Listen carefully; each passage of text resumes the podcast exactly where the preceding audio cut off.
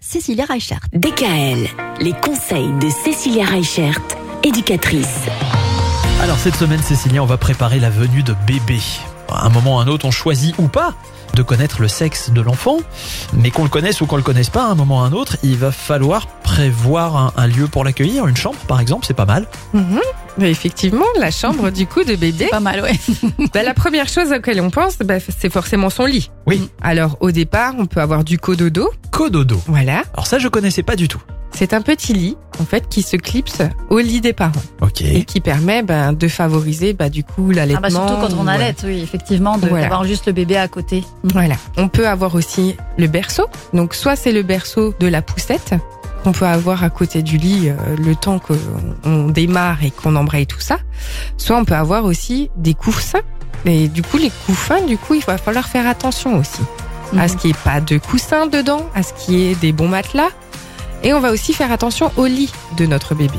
On va favoriser plutôt les lits réglables en hauteur, parce que quand ils sont tout petits, bah, ils bougent pas beaucoup, mais ils sont quand même déjà un petit peu lourds, donc on va protéger notre dos en ayant des lits qui sont évolutifs. On va faire attention aussi à avoir plutôt des turbulettes plutôt que des couvertures. Les turbulettes, c'est les fameux sacs dans lesquels on les met qui s'accrochent en fait euh, sur épaules. les épaules Mhm. et qui permettent en fait de le maintenir au chaud et qui lui permet quand même d'avoir une certaine mouvance, de pouvoir se tourner, de Puis pouvoir qui se retrouve pas sous la couette. C'est ça. Ouais. On va vraiment éviter du coup euh, certains risques inutiles.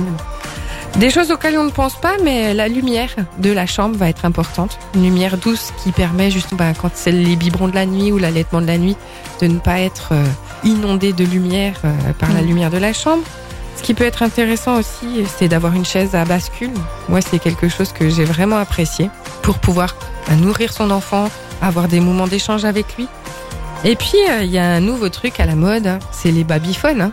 Alors, les babyphones, on peut les avoir connectés, on peut les avoir en vidéo, on peut les avoir euh, avec fil, sans fil, euh, portatif, enfin voilà. Donc, il y a toute une collection de babyphones aussi qui peuvent être super sympas. Demain, on parlera du choix de la poussette. Apparemment, c'est pas simple. Ah non, c'est un vrai casse-tête. DKL, retrouvez l'ensemble des conseils de DKL sur notre site internet et l'ensemble des plateformes.